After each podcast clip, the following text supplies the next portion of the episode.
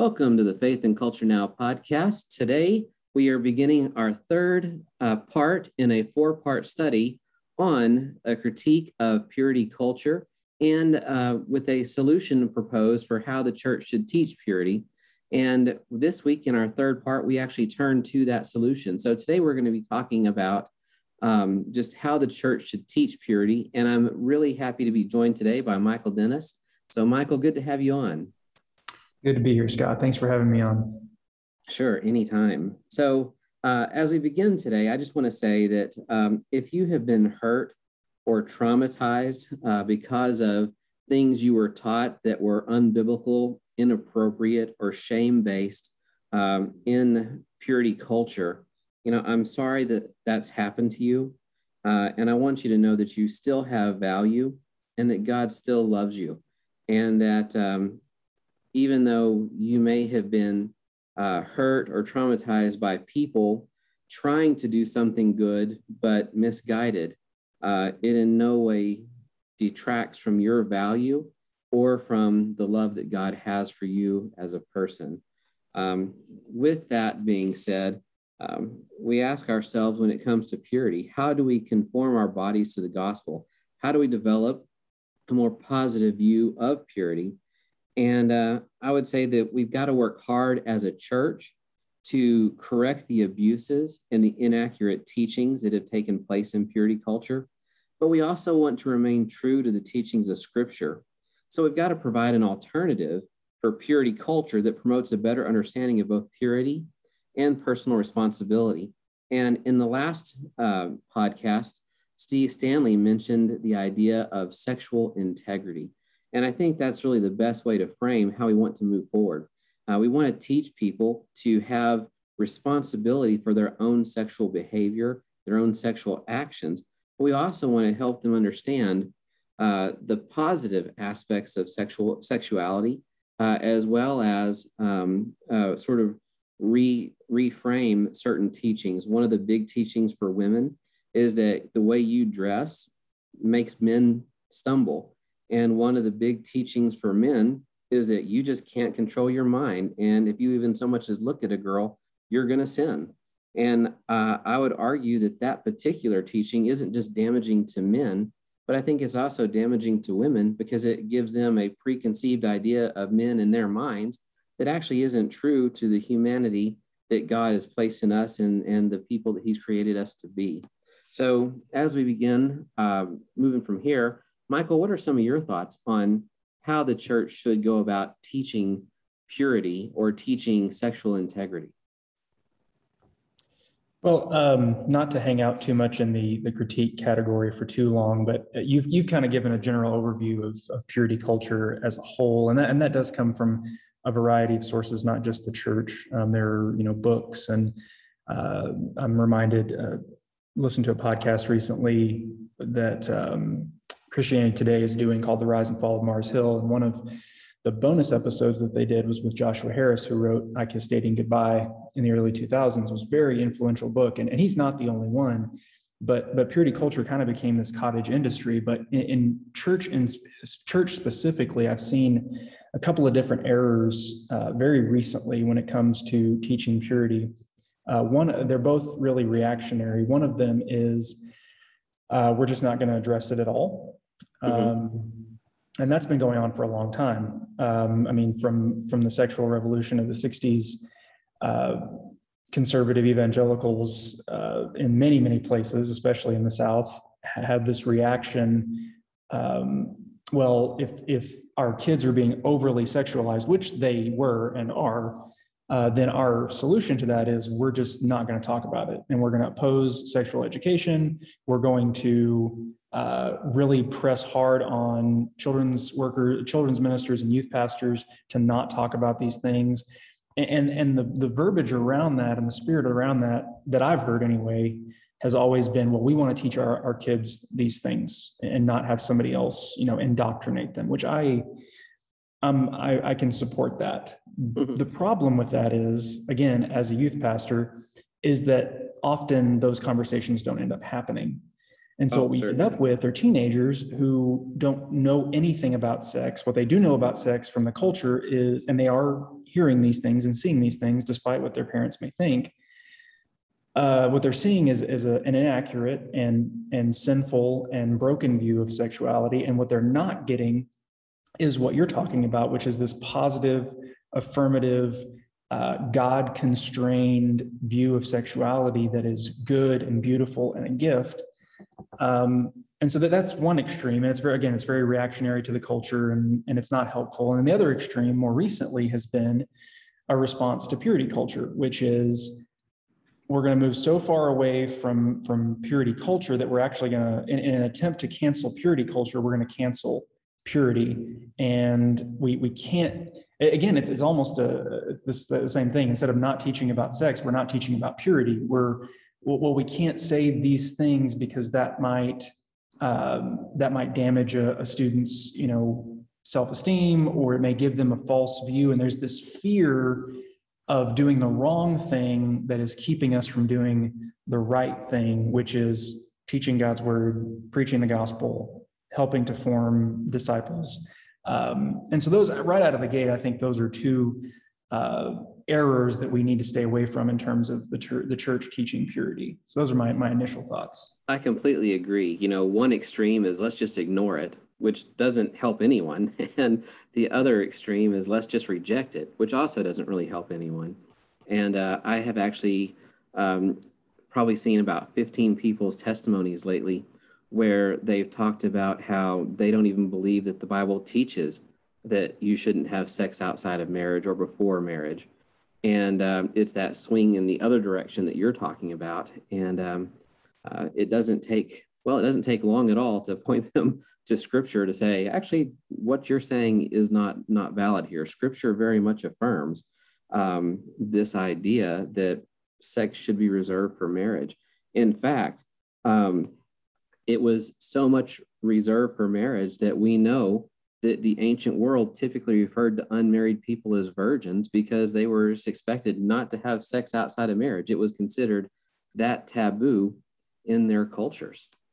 Yeah, absolutely. And I, I think that is, it, it, again, it's something that we have to contend with in, in our day is this, this difference between the culture that the Bible was written in and received in, and then the culture that we live in today.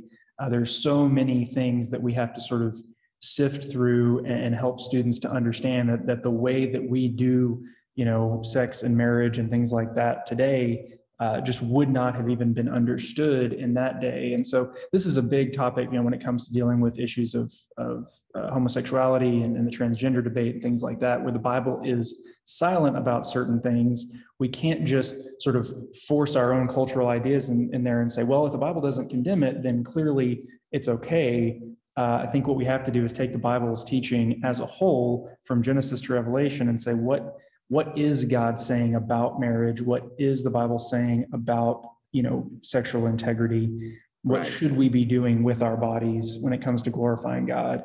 Um, the Bible can't mention every single thing that's going to happen in human history because there's just not enough room in the text. But the Bible has theological principles. And these theological principles um, sort of help us di- uh, guide and di- it guides and directs our conversation as to how we should think about any potential topic uh, that we should be aware of, you know, and, and have sort of a biblical position on today. Um, so you mentioned that in in one of these extremes, uh, sometimes parents don't really want the church talking about this stuff because they say we want to do it ourselves. And you also mentioned that unfortunately those conversations just aren't happening. Um, I wanted to note that we need to be open to having discussions with our children about sexual things that are age appropriate as they mature. We also need to use the proper terms for sexuality and sexual acts and genitalia. We need to teach our children to love their bodies and to respect themselves and to commend respect from others.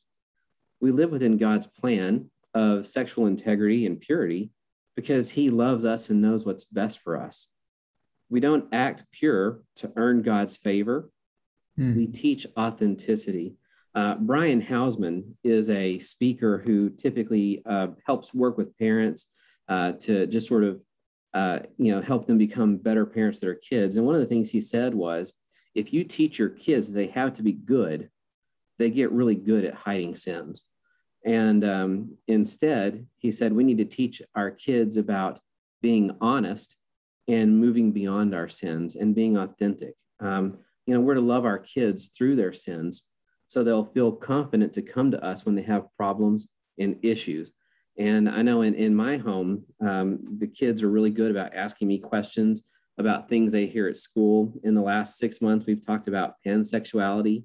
We've talked about what the word horny means. We've talked about why you don't say things like screw you, which is, um, you know, uh, not really an appropriate term. and so, um, you know, having open and honest discussions with our kids about sexuality should happen in the home before it happens anywhere else.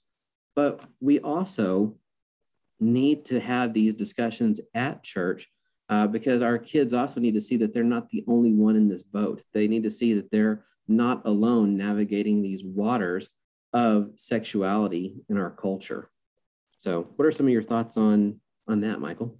Well, no, I definitely agree with with Hausman's statement about you know teaching our kids to be honest. I I grew up uh, at, I'm going to say the height of purity culture, but I definitely grew up in an era when the, the teaching was exactly what you described earlier. It was girls dress modestly because guys can't control themselves and and guys, you know, don't just just don't think about it. Don't don't think about it, don't do it. If you do it, you're bad, you're tainted, you're, you know, if you didn't reserve yourself for marriage, then that that entire experience is going to be bad. Like all of these things are swirling around. And so so what I what I ended up doing and what a lot of us ended up doing was just just hiding because if you admit this, then the consequences, and, and this is not to say again that, that the Bible isn't clear on the consequences of sexual sin and how severe they are because of how powerful sex is. But at the same time, if we aren't, and this is the age-old debate, right? If you if you preach grace, then it's it's all of a sudden license. And, and I would strongly push back on that because again, you know, can we say what would have happened if, and what would our response have been if this was preached or whatever? No. But I know that since I've grown and matured as a believer and begun to understand God's love and grace more, it is his kindness that leads me to repentance. It is an admission of my sin that frees me from shame instead of hiding it and staying buried underneath that shame. Um, and so helping our kids get out of that cycle, uh, helping them to be honest and, and understand that you're not all of a sudden a leper if you fail in this area. You're not uh, unclean uh, in the way that we have sort of constructed that within purity culture. I think that's vital. Yeah, I, I totally agree. Um, I think when it comes to um, beginning to talk to our teenagers about, um, you know, what they're going through and where they're at, I think we need to say to them, look, it's natural and healthy to want sex or to have sexual feelings. That's part of how God created you as a human being. But you have to be responsible not to violate other people's boundaries and to resist temptations yourself. And the key word here is responsibility. Um, girls, the way they dress, don't make guys sin. And guys just looking at a girl doesn't make a guy sin. And um, we have to, and, and oftentimes in purity culture, especially for guys, it's essentially taught that, you know, everywhere you look, there's a temptation. And your whole life is just spent trying to flee the temptation, which doesn't really jive with teachings about the freedom we have in Christ. It doesn't really jive with um, the uh, the life that God has called us to, or the teachings in Scripture that we are to put aside sinful behaviors and practices. In other words, um, the teaching in purity culture suggests that it's a constant battle, right? I mean, there's a book, Every Man's Battle, and um, that that book essentially teaches that your entire life is a battlefield, and in reality, it's just not true. It's not correct. It's not biblical. And um, so, yes, if you're wondering, am I saying Every Man's Battle is not the best book to read to for a guy to understand purity? The answer is yes, absolutely. It is not the best book to read. And um, uh, I think we need to remember that God gives us a spirit of hope and a spirit of uh, confidence, and He puts His Holy Spirit in us when we believe in Christ, and that Spirit convicts us and convicts us and gives us the strength and ability to overcome temptations. And so um, we can get to the point where um, it's not a constant battle because we trust in Christ, but also, and I think this is really key here. And uh, I've been reading a book called um, The Great Sex Rescue. And this is something brought out in this book. And it's that the best way for guys to um, understand and move beyond these false teachings of everything is a battlefield uh, is to simply look women in the eye and treat them with respect and dignity. You know, if you um, think to yourself, oh, I can't look at her or I might sin, and then you're, you know, not giving a girl eye contact or even talking directly to her, all you're doing is making her feel less valued as a person. And you're not really helping yourself at all either. But when you treat people with respect and dignity, it's it's a lot easier to continue in that line of thinking and not to say give in to uh, temptations of lust or other things of that nature. Yeah, and and from a from a theological standpoint, from an anthropological standpoint, you know, the purity culture teachings of you know guys can't control themselves women are just temptations girls you know cover up yourself because you know you're you're causing men to stumble it basically reduces the human being to their sexual parts and their sexual desires um, which is what we get onto the world about uh, objectifying men and women and, and making everything about sex it's like we, we we've simply just done that in another way. And like you said when we when we understand what the bible has to teach about the value of a human being and the beauty that's there and the inherent dignity that's there uh, and we begin to see each other as more than sexual objects uh, we begin to see each other as image bearers of god um, again it doesn't remove the temptation but i think it puts us in a in a space where we can begin to resist that temptation effectively and begin to move past that um, and not pretend not pretend pretend's not the right word but not just sort of cow down and say well this is always going to be an issue and we're always going to get beat up by it. So you know let's figure out a way to just abstain and put moral fences around everything. And it's just it's not the way of it's not the way of scripture it's not the way of the new testament especially so exactly and you you nailed it when you said you know recognizing they're created in god's image you know um, we we don't want to use people and we should see everyone holistically for who they are. And in order to do that, you've got to be friends with people. It's okay to be friends with someone of the opposite gender. You know, mm. it's okay to have conversations with someone. It's okay to sit by someone of the opposite gender in youth group or in church. Like you're not going to sin just because you sat by someone or close to the invisible line between where the guys and the girls segregate, right? Um, and so uh, I think another really interesting thing that the church has taught is that um, guys are very physically minded and girls are very emotionally minded. And I think those are damaging teachings because if a girl has uh, physical feelings towards a guy, she thinks, oh, there's something wrong with me because I'm not acting like I should just emotionally be attracted. And if a guy um, is emotionally trying to invest in someone, he may feel like he's more effeminate than he wants to be, or not masculine enough, not macho enough, right? And it sort of um, re, uh, I, I, guess it would, I would say, uh, it just it re-emphasizes this idea that men are supposed to bury their emotions, mm-hmm. and in reality, both men and women need um, uh, and, and are created to be both emotionally attracted to others and physically attracted to others. And so I think instead of teaching, you know, well, guys are just physical and girls are just emotional, uh, I think we need to, to sort of reframe that to say people um, are sexual in both physical and emotional ways. And we need to um, work on as we teach that, uh, helping them embrace holistically not just you know, not just, you know, seeing others holistically, but also seeing themselves holistically and recognizing that I'm a whole person. I'm not just this temptation over here waiting to happen or this train wreck of, you know, lust over here or, you know, whatever else the case may be. Um, so we need to see ourselves as valuable and holistically. We need to see others holistically. And we need to recognize that um, uh, both physical attraction and emotional attraction are important parts of healthy relationships.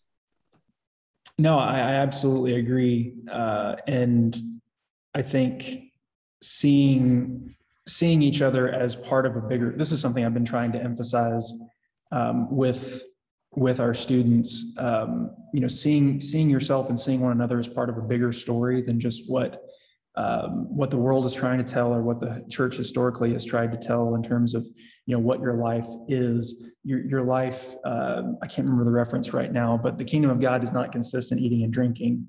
Um, like what's what's trying to be communicated there is that these these things that we get fixated on like sex like marriage and and again this is something the church has been guilty of of elevating marriage and elevating sexual attraction. Elevating the marriage bed as like this this almost sacramental thing again not to point fingers here but uh, this thing that that is necessary for christian maturity. Uh, i think it does exactly what you just said. It, it alienates people who that may not be god's plan for them um, and, and i think people guys and girls alike when when they don't feel this overwhelming sexual urge that everybody's talking about, quote, again, quote, everyone, they feel weird and they feel like, oh, well, I must be this. And again, the world is has a, a chamber full of answers to why that is. Um, but but the church's response again does not help matters when we fixate on sex, when we fixate on marriage,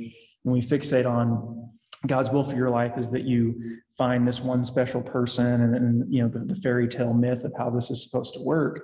Um, our lives are so much part of part of a, a, story that's so much bigger than that in the gospel and in God's kingdom. Uh, yes, sex is a good gift. Yes, God in His Word, uh, I think of specifically Paul in 1 Corinthians 6, is telling believers to be very careful with how we interact sexually because of the dangers therein.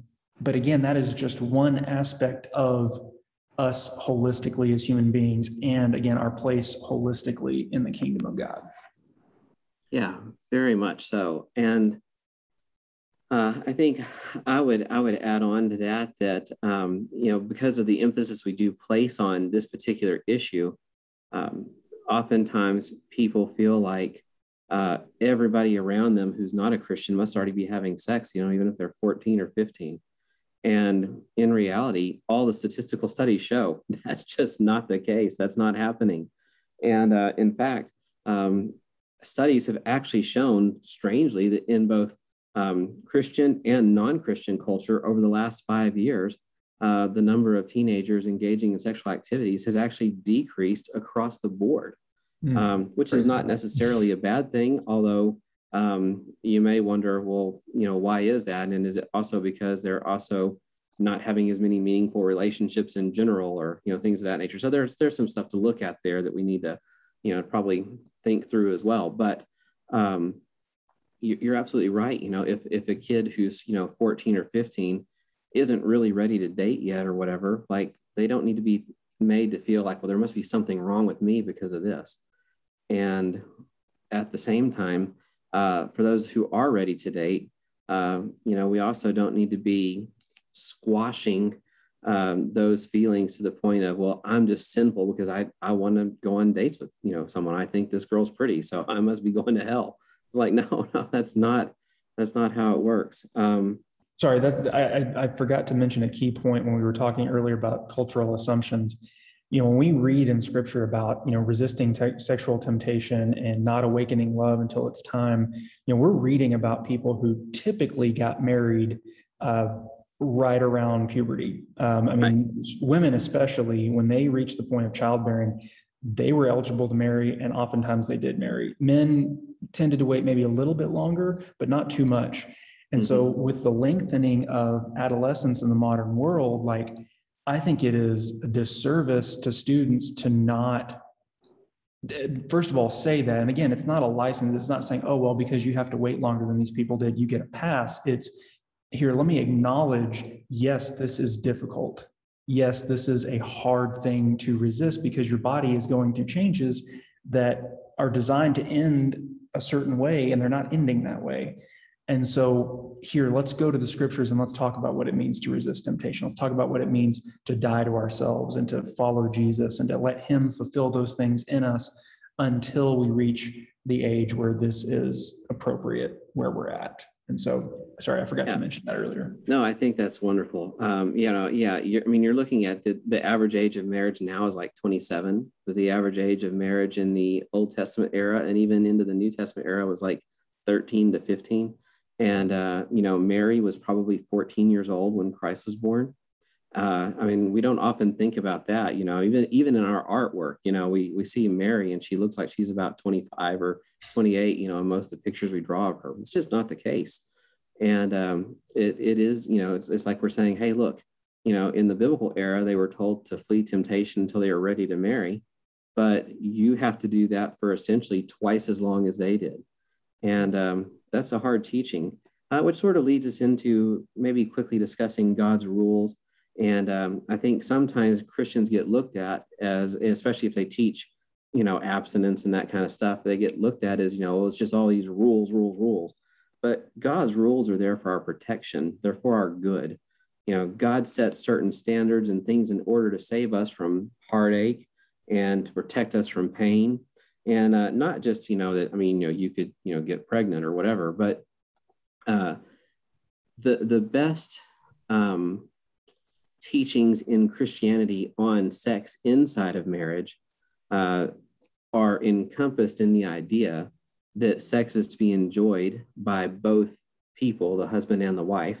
And you can only do that when you're in a place of open communication when you're connected when you are vulnerable and when you are um, emotionally unified, right? And so, because of that, um, you know, I, I, think God recognizes that you have to be very vulnerable and um, you have to be very connected uh, with someone uh, to think that sex is where we need to go. And when that happens, if you're not married and then things fall apart, which frequently, I mean, statistics show typically if you're having sex with someone before you get married to them the marriage ends up not happening or ending in divorce. Um, and that's across the board you know christians or non-christians if, if that's you know the route they take. Um, that doesn't have to be the case but statistically that's just what we see. Uh, but i think you know god's saying you know look if you're emotionally invested in this person this much and you awaken love before it's ready then you know you, you end up with a lot of heartache and his rules aren't there because he doesn't want us to have fun or because he doesn't want us to be human. They're there because he wants to protect us and to allow us to experience things in the most um, fulfilling way possible, uh, but also in the most permanent way possible. I think oftentimes, and I'll use this as an example because I think this is where our minds go typically when we think about God's rules or God's laws. We, well, that's Old Testament, right? The New Testament teaches grace, it teaches freedom, it teaches we can pretty much do what we want because we're forgiven, and, and of course that's a, a complete you know perversion of, of the gospel. But when I when I when I think about the Old Testament, I think about God's you know rules and regulations and the law that He gave to Israel. I think about Deuteronomy chapter 30, where you know Moses has has recapped all of that for the nation of Israel before they're going into the promised land. At the end of that chapter, he he says to them, you know, I've I've laid before you here life and death, and I'm I'm begging you to choose life. And and that's really where we find ourselves with God's rules is is if God is God and if, he, if he's the creator and he's the sustainer, he knows how things work best, then you know Proverbs 3 needs to become true in our lives that we trust in him with all of our hearts. We lean not on our own limited understanding. In all our ways, we acknowledge him. We'll, you know, he'll make our paths straight. But the, the verses right after that say that, you know, it's actually going to physically and emotionally and spiritually restore us into our old age if we will abide by these things. And and so often, you know, we we present this, I think, by omission more than just saying it out loud. We, we omit these parts, but I think students specifically, but even just people in general, receive this as well. God's got all these rules that I can't possibly follow, and so when I fail, He's standing there, you know, just disappointed in me. Mm-hmm. And it's like, no, God really genuinely wants your joy. He really genuinely wants your the, the best for you, and we're the ones that make the choice to go outside of that. Um, yeah, and, and yes, there are consequences to that but it's not this sort of you know i always use the example of god's a kid on an ant hill you know just with a magnifying glass just waiting to burn somebody. That is not the god that we read about in scripture.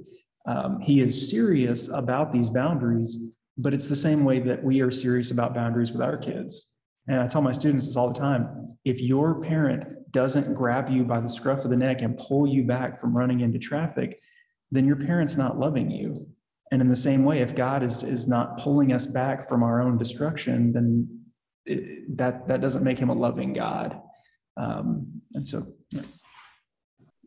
God's salvation in Christ provides freedom, and God's moral will for our lives is there to essentially empower us mm-hmm. to live um, in a more abundant way. And uh, by abundant, what I mean is um, to live life to the fullest. You know, I, you know, God's rules are there, and when we follow those rules, we have a very rich life. And I don't mean materially rich. I mean like um, our, our, life is full of um, great joy. Uh, but you know that doesn't also negate you know suffering for Christ or anything like that. Uh, the point is, God's rules are there for our benefit, and when we think that his rules are there um, simply to keep us down or to make us hate our life, mm-hmm. um, then we're really missing the point. Um, I think I would like to sort of summarize some of the basic teachings of purity uh, as I think they should be seen in the church. And so I would say, first, you know, God loves you and has a plan for you. God loves every person, has a plan for every person for their life. God created you as a human being with desires and needs that are meant to be fulfilled in a loving and trusting marriage relationship. Um, that doesn't mean he doesn't call anyone to celibacy or singleness, but in general, um, God desires for people to be married, and he gives us desires, sexual desires, emotional and physical, um, that are to be fulfilled in the marriage covenant. Um, God has some standards of purity that are meant for our protection and benefit. And sex is a good part of God's creation, and it's meant to be enjoyed in the confines of marriage. As Christians, we should not be afraid to have candid discussions about sex, sexuality, the human body, um, all that kind of stuff, uh, because all these things were designed by God and they are all good. So, to repeat, sex was designed by God and is good uh, sexuality is designed by God and is good.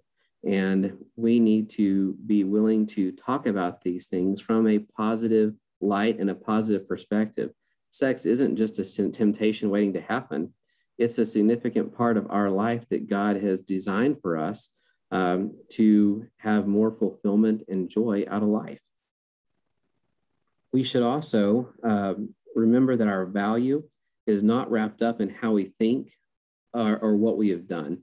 So, in other words, um, if you have struggled with um, pornography, or if you have struggled with lust, or if you have um, you know lost your virginity, uh, you know when you were 17, or, or whatever else the case is, none of that, in any way, um, makes you less valuable in the eyes of God because we are all valuable and equally valuable simply due to the fact that God created us and created us in his image. And sometimes in purity culture, you're taught, well, if you've done this or you've done this, you're just not as valuable as your future spouse. What a horrible, horrible teaching. Uh, it doesn't matter what you've done. If Christ still loves you exactly as you are, so should your future spouse, male or female, right? Husband or wife. No personal value is lost because of anything we have or have not done in the realm of sexuality, or um, as Christine noted in our first part of this series, um, for anything that's been done to you. Uh, sometimes people feel like they are damaged goods simply because of something uh, someone out of their control did to them. And that's just not the case either. It doesn't detract anything from your value. And so, as a church, we really need to, as we teach sexual integrity and sexual purity, we need to, to remember that God created sexuality. Sexuality should be viewed as a good thing, as a positive thing, uh, but also as a thing to be protected. And the way we protect our own sexuality is that we stand in the Holy Spirit and overcome temptation.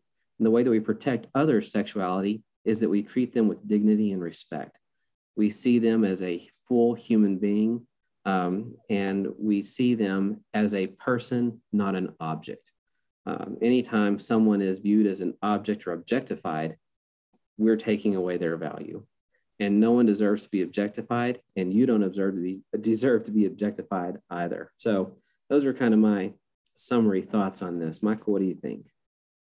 Uh, no, I agree with all of that, and I think what I think that's what that summary does, especially as you, as you come down in the end there and talk about you know value and what we've done. I think we err when we take certain teachings in the church and remove them from the, uh, the sort of cruciform nature of our faith, and we take them away from the cross and say that this is some separate issue that doesn't have to do with the gospel. And that's simply not true because when we do that, then we can begin to believe, like you said, that somehow our value and our worth and our, our, our position before God is based on what we've done versus what Jesus has done. And what Jesus has done, his life, his death, his resurrection, what that proves is your point about the fact that creation was good, that, that Jesus did come to, to restore and reclaim uh, that good creation to redeem us as people because again he sees us excuse me as valuable but also to deal with our sin because our sin is sin and it is costly um, and it does separate us from god but that separation is not eternal if we will follow jesus if we will give him our lives and believe in him as our lord as our savior. And then as we follow him even in the area of sexuality, and especially in the area of sexuality, he will, I think we can overemphasize um, moral perfection and not a growing discipleship, which is how Jesus frames this. He says, Follow me. He says, Do what I do, do what I tell you, then you are my disciples. And, and ultimately, he says, Love one another. And, and and that teaching right there if, if we can encapsulate all of this in one thing that's what we're being called to do in scripture in the area of sex is love one another. Love one another appropriately. Uh, when, when sex is involved with that that love is inside of a marriage covenant between a man and a woman. And when it when when we get outside of that covenant we love one another appropriately in the ways that you've talked about by assigning dignity and worth and value and resisting the temptation to use one another as objects um, then yeah. Yeah, very good. Um, I think the probably the, the last thing I want to say here today is that we have one more episode in the purity discussions, and it's going to deal primarily with the issue of abuse and consent. And um, I know that may be sort of outside the realm of what most people think of when they think of purity culture, but I think it's a significant part of sexuality in our culture. And so it's something that I think deserves a little bit of time. And so hopefully you will uh, join us next time on that. Uh, but uh, Michael, thank you so much for being here today. We will see you guys next time on the final episode of the Purity Culture in Faith and Culture Now podcast.